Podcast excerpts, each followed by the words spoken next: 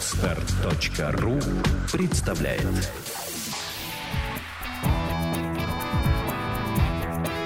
Александра и Андрей Капецкие в лучшем психологическом подкасте «Психология, мифы и реальность». Добрый день, дорогие друзья! Снова с вами Александра Капецкая. И у меня для вас гость.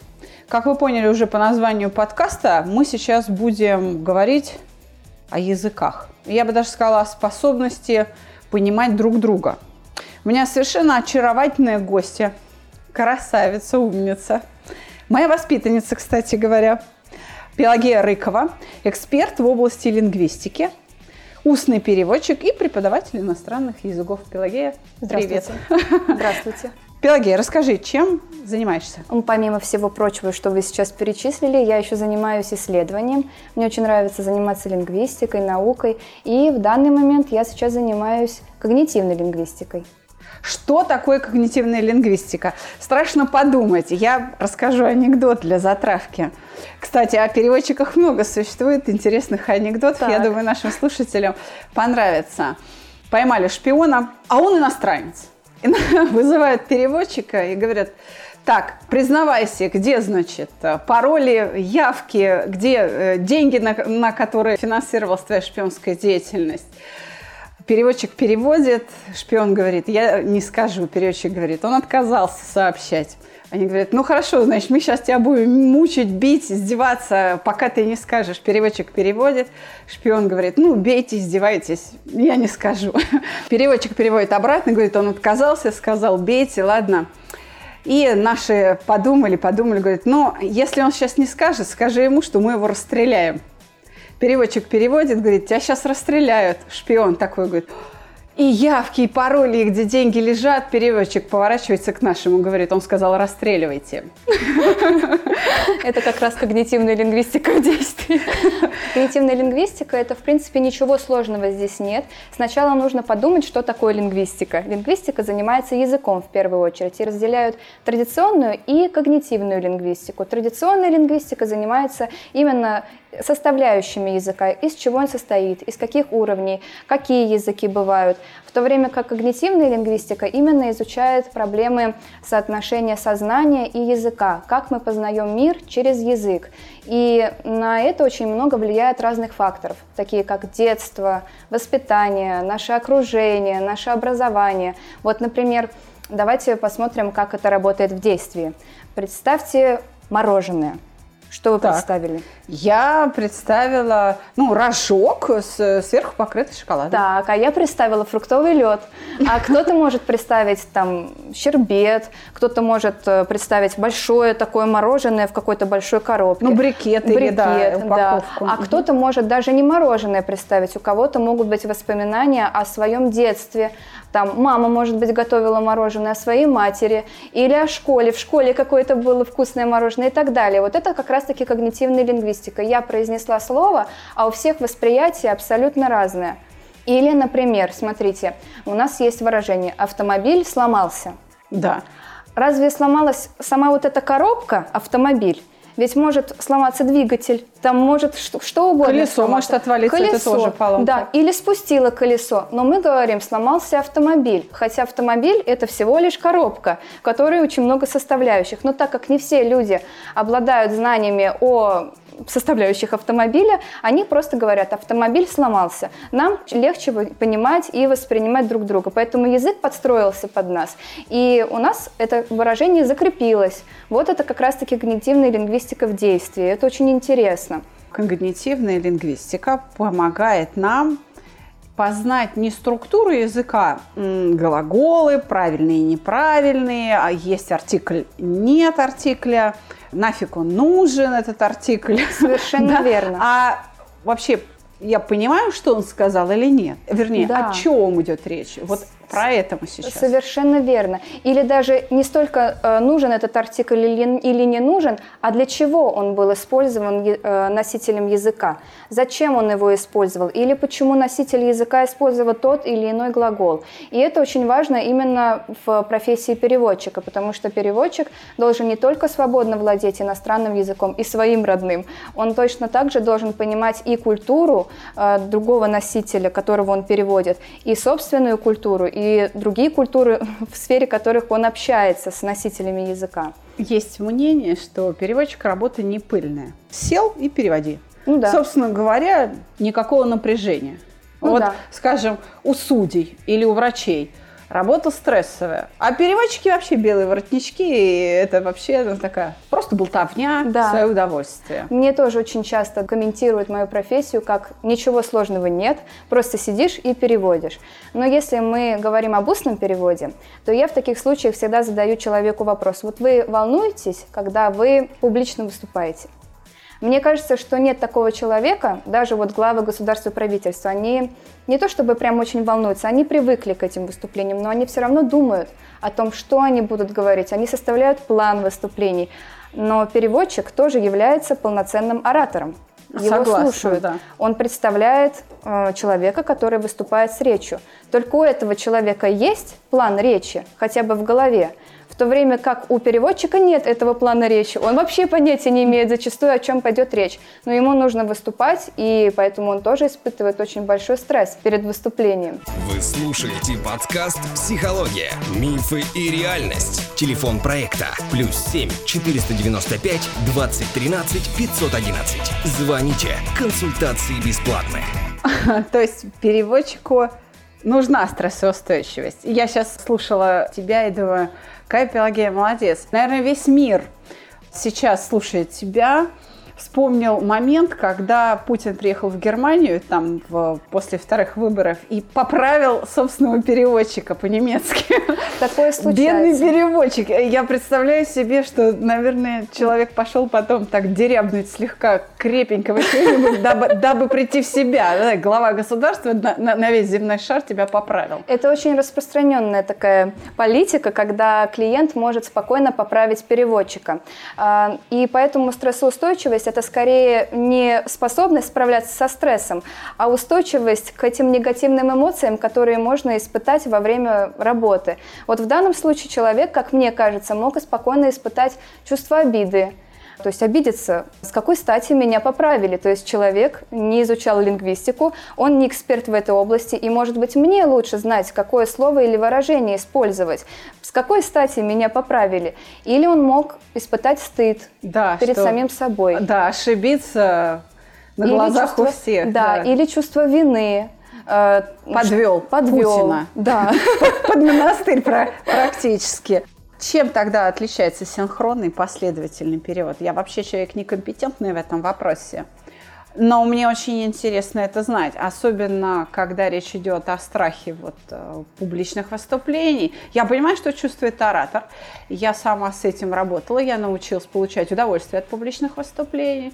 Но переводчик-то он оратор поневоле, мягко говоря. Так сказать, да. Последовательный от синхронного отличается тем, что синхронный перевод – это перевод с оборудованием. Переводчик сидит в кабине. У оратора есть микрофон, у слушателя есть наушник. И переводчик в данном случае, как посредник, тоже через наушники и микрофон одновременно переводит речь оратора. И слушатель в наушнике сразу получает перевод. В принципе, многие думают, что это очень тяжело. Это действительно работа нелегкая, но требует навыков, как в спорте. Если в этот навык разовьете, то ничего сложного в этом не будет. Вы сидите изолированно, вам никто не мешает, в то время как последовательный перевод э, сопряжен с большей, как мне кажется, стрессоустойчивостью, потому что нужно время успеть записать оратора, когда он выступает, а он может выступать не тридцать секунд, не три минуты, а целых, например, двадцать. И потом эти двадцать минут нужно посвятить на то, чтобы тоже выступать, только уже с переводом. То есть небольшой промежуток времени посвятить на то, чтобы записать то, что сказал оратор, сделать какие-то для себя выводы, как перевести, и потом переводить и выступать как полноценный оратор. Вот это отличие. Кошмар, слушайте. Я что-то, у меня сейчас перевернулось представление о работе переводчиков. Я сама выступала под синхронный перевод на нескольких конгрессах в Германии. Последний раз это было год назад, в конце сентября две тысячи шестнадцатого года. И я понимаю, что там был непоследовательный, а именно синхронный перевод.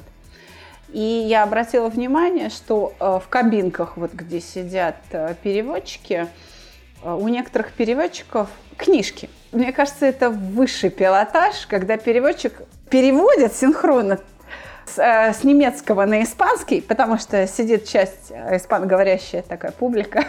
Бразилия приехала, Аргентина, и с немецкого переводит, выступает по-немецки врач, и с немецкого переводят на испанский. А переводчик этот, немец, он читает какой-то детектив. Мне кажется... Или так все переводчики могут? Или а... это какой-то особый талант, или просто, э, вот как ты говоришь, навык? Это навык, это приходит с опытом. То есть он даже, мне кажется, и не помню, что он там переводил, конечно, в конце концов. Это, знаете, такое состояние какого-то как будто транса. Многие переводчики, и я в том числе, когда это синхронный перевод, когда мы выходим из кабины, нас часто спрашивают, о чем? Мы говорим, мы не помним. Мы не помним, о чем шла речь, потому что в этом случае у нас действует краткосрочная память в синхронном переводе. Там память не нужна, а вот в последовательном переводе уже нужна долгосрочная память. И очень часто, когда, так как у нас уже опыт накапливается, уже страха меньше, очень часто многие переводчики, они работают в парах по двадцать-тридцать минут, так как это очень тяжелая работа. И, например, один переводчик занимается своей работой, переводит, а другой сидит и играет в компьютер. Игры, например, в наушниках, для того, чтобы как-то разрядиться, для того, чтобы как-то успокоиться, сменить деятельность, а потом э, приходит его время, и он вступает вместо этого переводчика и приступает к своей работе. Ох, тяжело это. я, я, э, я в своей работе вынуждена думать за себя и за каждого присутствующего на моей группе. Мало того, еще и опережать их по времени. Э, значительно иногда. Переводчик должен догонять э, и транслировать достоверно. В таком случае, как психолог психологу, Пелагею, какие основные негативные эмоции переводчик как раз может испытать, неважно, в синхронном или в последовательном Ну переводе. Вот самый первый, я думаю, как раз-таки страх неудачи. Можно очень много тренироваться, и вот многие мои ученики, которые изучают перевод и хотят стать устными переводчиками, они прекрасно тренируются в рамках наших занятий, но очень часто они боятся э, каких-то экзаменов, и, связанных с синхронным или последовательным переводом, или они боятся идти э, на заказ, потому что боятся, что их постигнет неудача. Поэтому я думаю, что в сфере устного перевода чаще всего вот самый, самая негативная эмоция, которая стоит на первом месте, это как раз-таки страх неудачи. Как мы еще отметили, обида. Да. Потому что бывают очень часто клиенты, которые хотят поправить, даже говорят не совсем верный вариант. Или, например, люди, которые даже не являются вашими клиентами, просто присутствуют на переговорах или на какой-то конференции, они очень тоже любят поправлять очень часто, что нужно использовать. Или стыд. Я скажу, что да. нужно использовать. Скотч. Да, техника скотча. Да, да, да. Заклейте рот э, тем, тем, кто делает вам замечания. Да. Так. Я думаю, что сильный человек, который опытный в этой сфере, он подойдет к начинающему специалисту после его работы, сделает ему комплимент, начнет, так сказать, с хорошего, что вы большой молодец или большая молодец, вы так прекрасно справились со своей работой. Но вот в таких ситуациях я советую вам использовать то-то, то-то, то-то, то-то. Потому что при мне был случай, когда э, взрослый по возрасту именно переводчик при мне унизил молодого специалиста, хотя он не имел отношения к э, его языку, он работал совершенно с другим языком. Э, и молодой специалист очень сильно разнервничался, потому что в его сторону отпускались не самые лестные комментарии, и у него случился нервный срыв. Понятно. Господа переводчики, проект «Чувство покоя» ждет вас. Если что, мы поможем и сделаем из вас хорошие асфальторавнятельные катки для того, чтобы возражать старшим по званию. Правильно.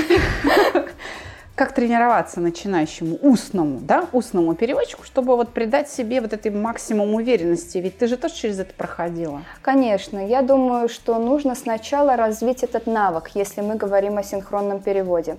Нужно начать сначала хотя бы с новостей на родном языке, с русских в данном случае. Включать новости и говорить одновременно вместе с оратором. Это поможет вам приспособиться к скорости и поможет улавливать оратора в момент вашей речи. Затем можно переходить на иностранный язык и делать такое упражнение на иностранном языке. Оно называется shadowing. Shadow – это тень. Uh-huh. И получается эхо-повтор. Вы как тень идете за оратором. Затем э, уже брать какие-то тексты на перевод. Э, Можно с текстом поработать, изучить сначала текст, потом уже оратора переводить, затем без текста. И стараться доводить свой перевод до идеала. Конечно, у нас только одна попытка на перевод в реальной жизни. Но если мы закрепим эти какие-то клишированные фразы, фразеологизмы, устойчивые выражения, это поможет нам в дальнейшем избежать тех или иных задач. Мне хочется пойти к тебе учиться. Я сразу хочу сказать. Я думаю, что... Переводчиком? Ну, переводчик, я думаю, что это я, конечно, это ты загнула, что я не думаю, что из меня переводчик хороший получится. Но выучить язык, я думаю, что я уже созрела. А какими качествами должен обладать педагог? Ведь мы работаем с тобой с контролируемым способом мышления. Я учу человека такому способу контролируемого мышления, которое позволяет управлять эмоциями человека, а ты учишь такому контролируемому способу мышления, который позволяет понимать иностранную речь. Да, именно. Педагог-то должен быть какой? Что это за личность-то такая? В первую очередь, мне кажется, что педагог должен и себя уметь контролировать. Потому что, я думаю, у всех есть какие-то негативные воспоминания с теми или иными преподавателями в своей жизни, которые себя не контролировали и вели себя не очень-то адекватно. И за малейшую промах, за малейшую ошибку могли просто взбеситься или повести себя не очень красиво. Поэтому я думаю, что в первую очередь педагог должен обладать обладать хорошей выдержкой, стрессоустойчивостью, так сказать. Но в то же время педагог обязан охранять свои границы, чтобы их не нарушали. И у каждого педагога они свои. Это дисциплина, для того, чтобы ученики вели себя дисциплинированно. Выполняли домашние задания, приходили, не опаздывали без уважительной причины постоянно. У каждого педагога они свои. Я считаю, что нужно их четко выстраивать, и тогда на занятиях будет дисциплина, и тогда человек будет видеть смысл в этих занятиях. И к тому же, помимо того, что педагог должен объяснить те или иные правила, даже грамматические, он должен показать, зачем. Зачем они нужны в нашей повседневной жизни. Ведь люди хотят не столько грамматику знать, сколько ею пользоваться. И поэтому они должны обладать знаниями, зачем им это, где это пригодится. Вот это задача преподавателя. Я первый раз слышу преподавателя иностранного языка, который говорит о смыслах, содержащихся в ответе на вопрос «зачем?». Потому что большая часть преподавателей, с которыми сталкивались, например, мои дети, в школе или в школах иностранного языка, куда я их отправляла учиться, они считают, что ребенок должен это понимать по умолчанию. По умолчанию понятно зачем, чтобы знал. Я думаю, что очень важным качеством является доброжелательность, о которой ты говоришь. Действительно. И чувство юмора, как часть доброжелательности. Конечно. Это позволяет людям расслабиться и понимать, зачем. Даже если, даже если преподаватели... Не так, еще раз. Но это мы на монтаже смонтируем. Даже если ученик приходит просто посмотреть на красивую Пелагею Рыкову и просто послушать, как красиво она говорит. По-немецки. Например, по-немецки. Я, я знаю, что ты говоришь и переводишь английский, немецкий и французский. То есть да, да, тремя да. языками. Но с французским владеешь. Языком я работаю пока письменно, потому что французский э, я начала учить в магистратуре. Я недавно получила степень магистра. и уже занимаюсь как раз-таки исследовательской работой. И мне за полтора учебных года, не календарных, учебных года нужно было освоить французский с нуля. Как видите, ну, я думаю, все понимают, что это нелегкая задача, поэтому я продолжаю им заниматься, я продолжаю его совершенствовать, поэтому с французским, как правило, я работаю сейчас письменно, пытаюсь его с точки зрения восприятия носителя тоже понимать. А английский и немецкий – это уже, да. так сказать, пройденный этап. Да. И я э, хочу спросить. Вот как раз по поводу, например, французского языка. Угу. Как справиться со страхом при изучении иностранного языка? Ну, страшно вообще начать говорить. Это проблема для многих. Люди считают, что нужна какая-то бешеная мотивация. Вот я еще раз говорю, вот у меня мотивация, это просто посмотреть на тебя, пообщаться с тобой, мне уже этого достаточно, мне же все равно на каком языке, так скажем. А есть люди, для которых недостаточно, ну, красавец, ну и что? Как справиться? Не всякий придет к психологу, и не всякий просто обладает какими-то своими качествами, внутренними, смелостью, уверенностью в себе. Не только в отношении к языку, а просто в бытовом плане. Есть, например, вполне себе успешные бизнесмены, которые не могут записать себя к врачу в поликлинику, потому что, ну, для них это прям инородное тело получить талончик, и они не в состоянии, например, общаться со специалистом регистратуры. Понимаешь, уверенность, она может быть очень избирательной, и нужно что-то сейчас сказать людям, как они могут это преодолеть. Самостоятельно. След... Да. Именно. Эта проблема действительно очень распространенная, и следует также отметить, что есть люди, которые не просто боятся говорить, они стараются этого избегать. Они готовы делать какие-то задания письменно, писать там, может быть, эссе, но, как... но постоянно пытаются избежать именно самого вот этого говорения. То есть устные речи, да? Да, и когда мы даем им какие-то с моими коллегами задания, они начинают немного зажиматься и пугаются вот всего этого, хотя я думаю, Думаю, что как раз-таки нужно это преодолеть. В первую очередь нужно понять, что язык не выучится за месяц. Это как вождение автомобиля. Вы же не можете сразу научиться водить машину. Вы сначала будете ездить по площадке с инструктором, с инструктором не самостоятельно. Ну, хотя, может быть, и самостоятельно. Вот, но... Не, ну если есть пару-тройку лишних автомобилей, да, то да. можно и самостоятельно. Ну да. Вот, вас учат, вам рассказывают, из чего состоит автомобиль, как парковаться, как задним ходом ехать, как вперед ехать. Потом вы выезжаете в город. Не сразу же. Точно так же в изучении языка. Это очень трудоемкий процесс, который требует сил и вложений именно умственных очень больших. Поэтому все должно быть последовательно. Многие люди думают, что лучше научиться говорить, но с ошибками. Но это миф, к сожалению. Можно потратить абсолютно столько же времени на то, чтобы научиться говорить грамотно, но без ошибок. И также я бы хотела посоветовать нашим слушателям, чтобы они не стремились изначально строить какие-то сложные фразы, потому что весь наш, вся наша разговорная жизнь, так сказать, вся наша повседневная жизнь, она состоит из более-менее простых фраз. И самое главное — научиться ими пользоваться. А сложные фразы, они придут со временем. Чувство языка приходит со временем. Нужно просто преодолеть постепенно все эти этапы. Я думаю, что самая большая проблема для тех, кто не может начать говорить на иностранном языке, это неумение говорить на родном. Потому что если у тебя на родном языке словарный запас, как у Элочки-людоедки, то как ты можешь выучить иностранный? Ведь тебе переводить надо на свой, а там пусто. Согласна. И ничего удивительного, что в ответ на просьбу педагога что-то рассказать из разряда «my family», да, угу. из... звучит мычание, потому что, еще раз говорю, у человека на родном языке очень маленький, слабый словарный запас. Так что, что прежде чем изучать иностранный, надо вообще-то на своем немножко разговориться. Конечно. Если ты не можешь на родном говорить сложные фразы, то уж на иностранном ты точно не скажешь. В этом смысле, Пелагея, твоя мысль, я думаю, справедлива еще, знаешь, для чего? Не только ведь для английского, там, китайского, арабского, а знаешь, даже вот если ты плохо понимаешь русский язык, если ты не знаешь родного языка, ты даже на русском языке не сможешь прочитать физику, химию, да. биологию, географию. Ты не поймешь, о чем идет речь. Согласна? Да. Не зная русский язык, ты даже на русском языке не прочтешь учебники по истории, по ботанике и так далее. То есть ты вообще мир с трудом будешь познавать, и представление о мире у тебя не сформируется. Конечно.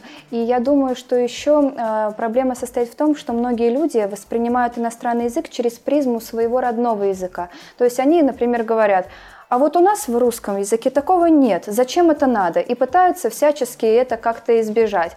В то время как я им советую не смотреть на европейские, например, в данном языке, так как я эксперт именно по европейским языкам, через призму русского языка. Это совершенно разные культуры, это совершенно разные восприятия.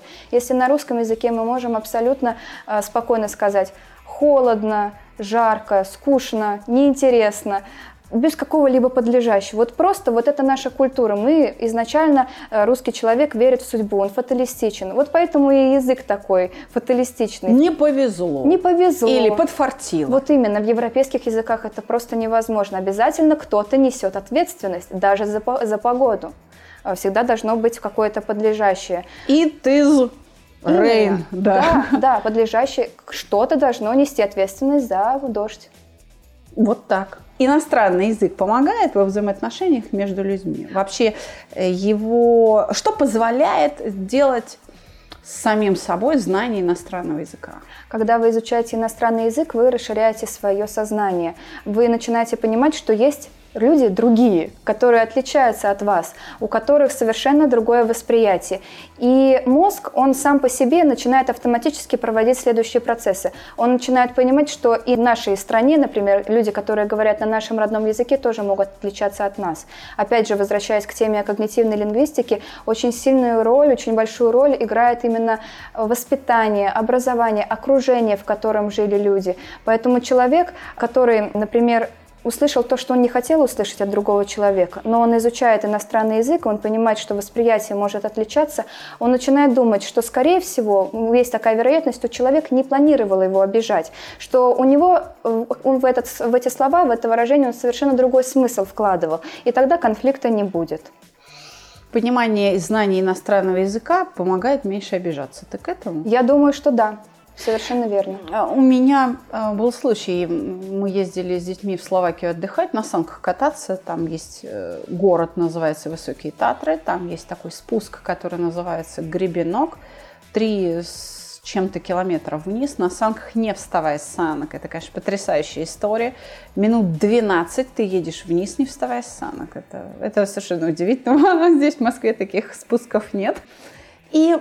Как-то мы неделю там отдыхали, целая группа большая, человек семьдесят москвичей приехала.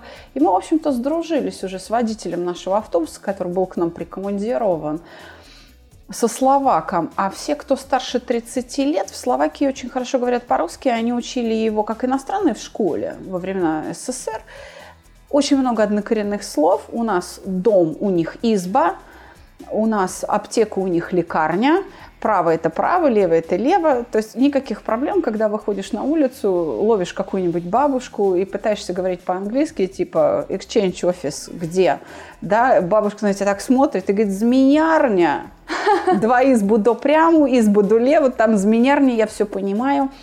Но на одной из площадок, куда мы приехали на очередной спуск покататься в Татрах, мы выгружались, выгружали кто-то свои санки, кто-то сноуборды и так далее. И он помог одной из женщин у нас в автобусе.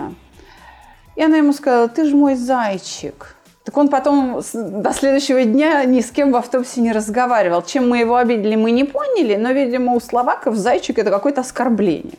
Да, тут может быть несколько вариантов. Или он просто сам по себе как-то обиделся, обидчивый человек, хотя это очень странно.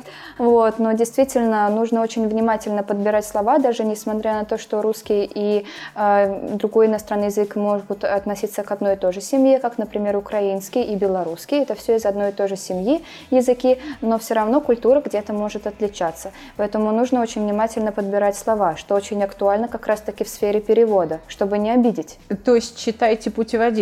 Да, именно. И берите с собой разговорники, чтобы вообще понимать, что следует говорить, а что не следует. Я думаю, что это даже касается и жестов каких-то. А, то есть не стоит воспринимать два языка по отдельности. Надо как-то сразу вот понимать, с чем ты имеешь дело. Я так понимаю? Наоборот, как раз-таки, если пытаться их как единое целое воспринимать, то есть с русским постоянно сопоставлять, тогда это будет не очень актуально человеку, ему будет, будет очень сложно адаптироваться и, как, говоря научным языком, воспитать вторичную языковую личность. Ему будет очень сложно составить вот это восприятие мира только на иностранном языке. Для этого нужно немножко отодвинуть русский язык на задний план, в данном случае русский язык, и стараться понять эту культуру. Почему люди используют те или иные грамматические правила даже? Да потому что кто-то должен отвечать за дождь, и Именно. Все равно будет подлежащим. Это вот история с артиклями. Определенный, неопределенный в английском языке. Покупаешь учебник, кембриджский учебник Мерфи, и там вообще, по-моему, нет никакого объяснения артиклей. Ну, потому что они с ними родились и живут. А для нас-то, у нас-то и нет этих артиклей. И нам это надо объяснять. Вообще с этого, по-моему, начинают английский язык в школах в первом классе. Ну, это очень сложная тема. Это же надо еще, это же надо еще догадаться. Мне кажется, это не совсем правильно с точки зрения метода преподавания. Я хотела услышать твое мнение об этом. Совершенно верно. Но мы не сильно обижаемся на наших зарубежных коллег, потому что действительно они с этим родились. Во всех европейских языках присутствуют артикли. Мы обижаемся на преподавателей английского языка в наших младших классах, которые этого не понимают. Я вот к чему. Но даже вот эти вот правила, объяснения артиклей, они даже иногда бывают даже не на первом, не на первой странице. Они могут быть на странице так сотой, на сто двадцать девятой, на юни шестьдесят девятом, где-то вот там вот. Но поэтому очень важно именно, чтобы человек, который преподает русскому носителю иностранный язык, был русским и свободно владел и английским языком, и русским языком, для того, чтобы он мог объяснить. Но на самом деле очень легко объяснить использование артиклей именно с использованием немецкого, не английского языка. Ведь все слышали слоган Volkswagen das Auto. Да. Вот в данном случае das – это определенный артикль, как the в английском. Auto, как вы поняли, это да. автомобиль. Ведь они могли спокойно написать Volkswagen Auto. Почему они использовали определенный артикль das Auto? Так это связано с тем, чтобы они, это был маркетинговый ход, чтобы показать, что это автомобиль. Автомобиль в продукции Volkswagen заслуживает внимания. Поэтому артикль определенный именно показывает на конкретный какой-то предмет, на то, что заслуживает внимания, что уже известно. Ах, вот оно в чем дело. То есть автомобиль – это Volkswagen, а Именно. Все остальное – нифига не автомобиль. Дорогие друзья, я поняла, о чем реклама. А представьте, если бы переводчики перевели, например, этот слоган, если бы был бы такой заказ Volkswagen – автомобиль. Но это же чушь. Чушь, да. Ну и так всем понятно, да. что Volkswagen автомобиль. Поэтому То тут... есть автомобиль только Volkswagen, чтобы вам было понятно. Именно. Вот какое дело. Хорошо. Самостоятельная работа моих выпускников очень важна. Ты у меня училась, ты знаешь, для чего это нужно. Потому что ты не поедешь хорошо сам по дороге, выпустившись из автошколы, если ты не выгонишь к чертовой матери инструктора. И не возьмешься за баранку в попытке самому сначала с валидолом, а потом с удовольствием, так сказать, проехать от дома до школы или куда-то там, до магазина. Да. В изучении иностранных языков самостоятельная работа какую роль выполняет? Она нужна? Очень важна, очень важна, но опять же, как с инструктором, как с преподавателем. Вы занимаетесь, и вы видите все равно неосознанно, что вас кто-то контролирует. Пусть даже этот человек может на вас накричать или наругаться, как некоторые преподаватели, но все равно он вам потом еще сто раз объяснит. Или поставит два, ну и объяснит. Но если вы уже самостоятельно используете иностранный язык без чего-либо контроля, совершенно другие функции мозга, совершенно другие функции нашего сознания включаются. Мы начинаем проводить самостоятельную работу. Вот я, когда первый раз выехала на автомобиле, мне казалось, что я всем мешаю. Вот оно как. Ну, мне кажется, что Пелагея, ну, так скажем, романтическое немножко представление о педагогике у нас в начальных классах учителя по английскому языку, пару раз объяснившие детям и видя, что ребенок не понимает, списывают свой педагогический брак на тупость воспитанников. Знаешь, как они себя ведут? Не все, но есть такие экземпляры, и мы с этим сталкивались. И я лично со своими детьми, и многие мои знакомые и те воспитанники, которые ко мне приходят учиться, они говорят так: а ты вот, Лешечка, можешь не отвечать, садись, у тебя все равно три. Ужас. Не давая даже детям попытку что-то промямлить, пускай и неправильно. Ну что ж, а реально ли вообще вот это понятие «не дано» или «не дано» изучать язык? Это насколько соответствует действительности? Ну, правда, многие же так говорят: мне не дано, вот я учил-учил, ну не дано, ну что сделаешь? Вот это как раз-таки, я думаю, связано с такими преподавателями, которые говорили: сиди и молчи, и вообще лучше не отвечай.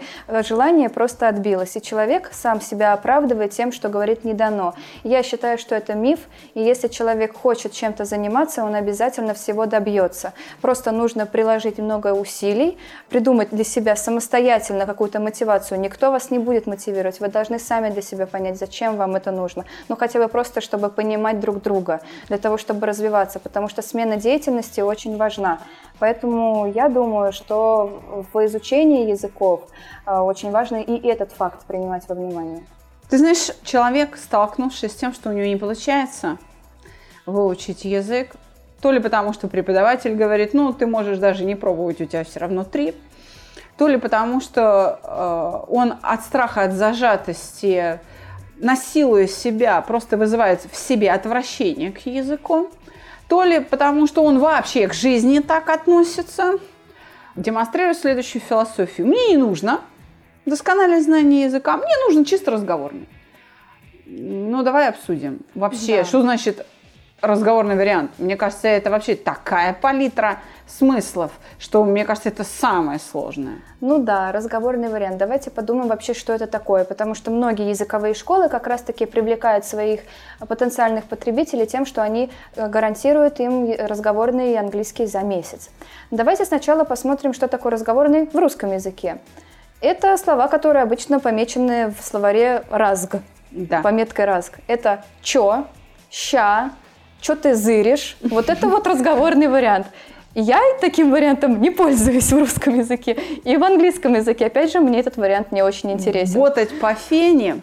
Вот, вот, да. Вот это разговорный вариант.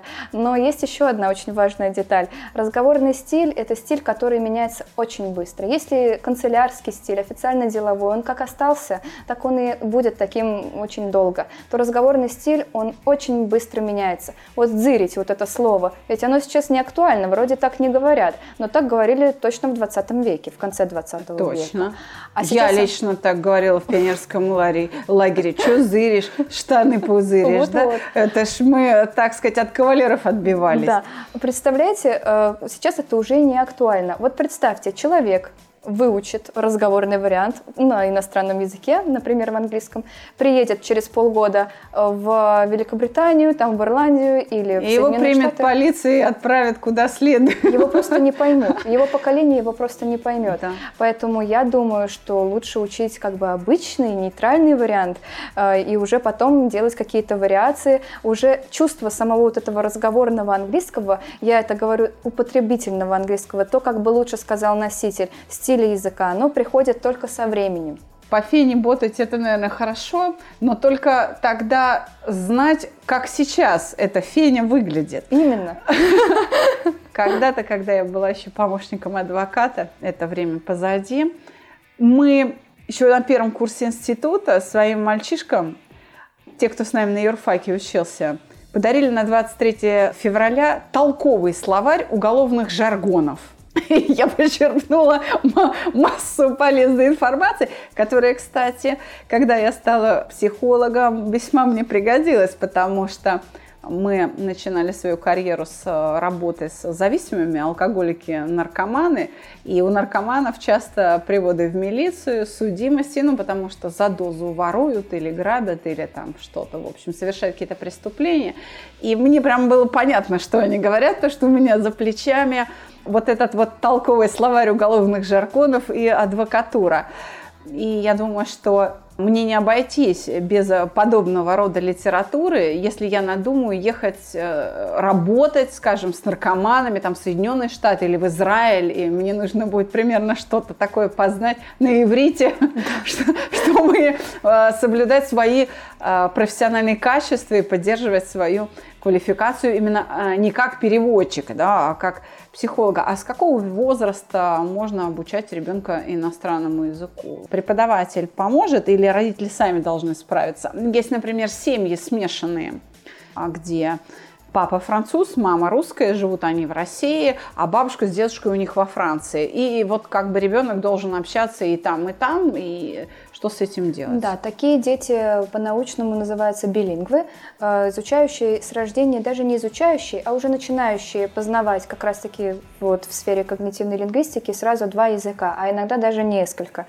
И они, получается, что они не учат язык, они уже познают мир сразу через призму нескольких языков. У них нет вторичной языковой личности. Они все это познают в одно, как бы вскупе, в одно, как в одну коробку складывают потихонечку вот эти представления, вот это восприятие, как на одном языке, как на втором языке. В то время как дети, которые живут в семьях, где родители не владеют иностранным языком, я думаю, что преподаватель поможет, но есть многие родители, которые хотят, чтобы преподаватель говорил с ребенком, ребенком только на иностранном языке.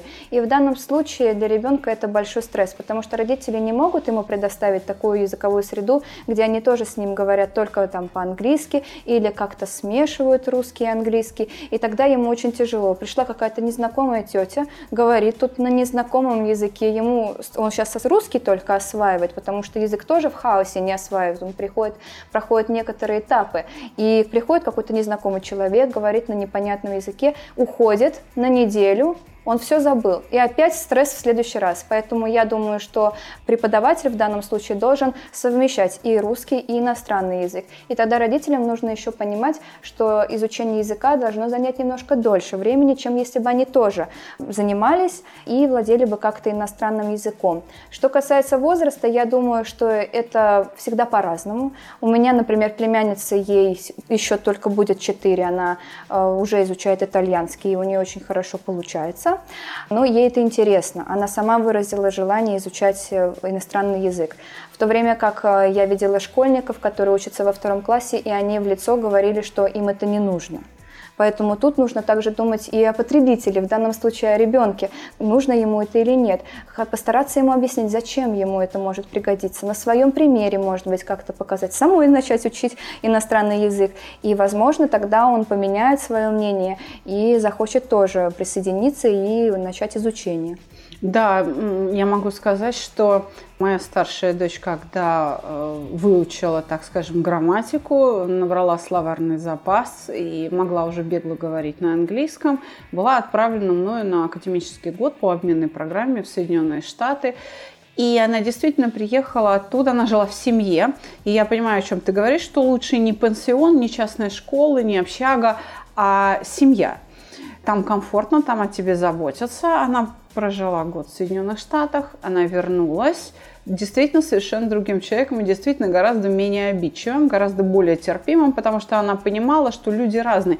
То есть та самая палитра ожиданий к миру, о которой мы говорим, она расширилась в силу просто столкновения с чужой культурой, которая о тебе заботится, с которой тебе хорошо. Даже если не очень хорошо, но ты понимаешь, как в это встроиться и понимаешь, почему так.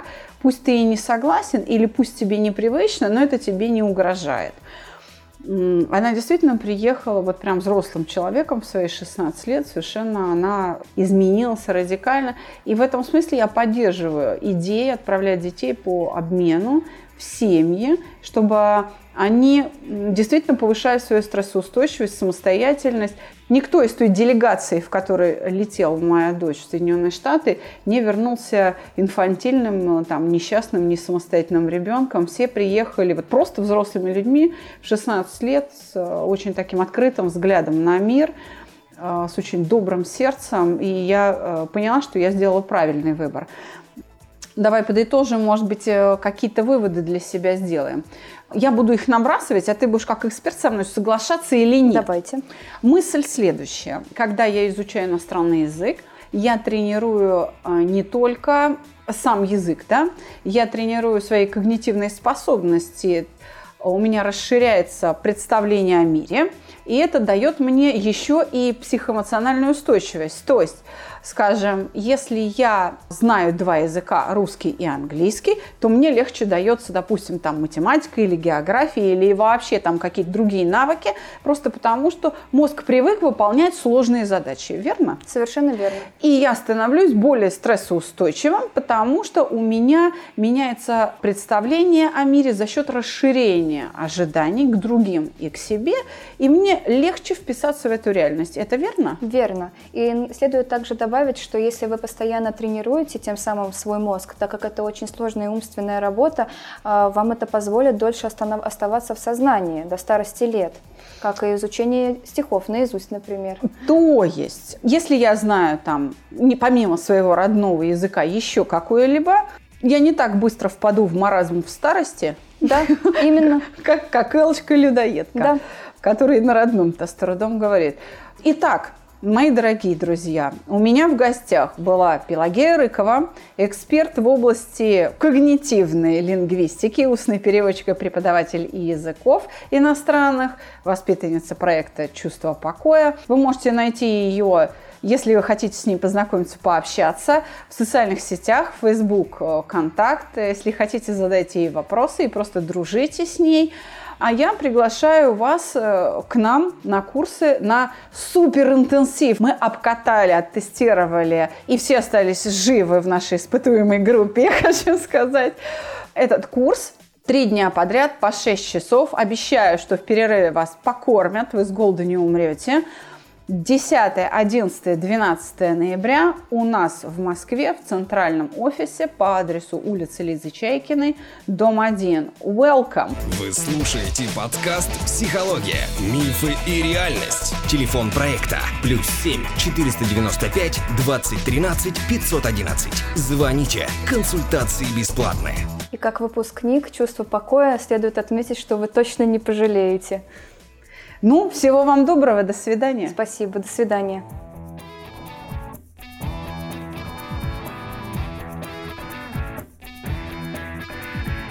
Психология, мифы и реальность. Слушайте каждый понедельник и четверг.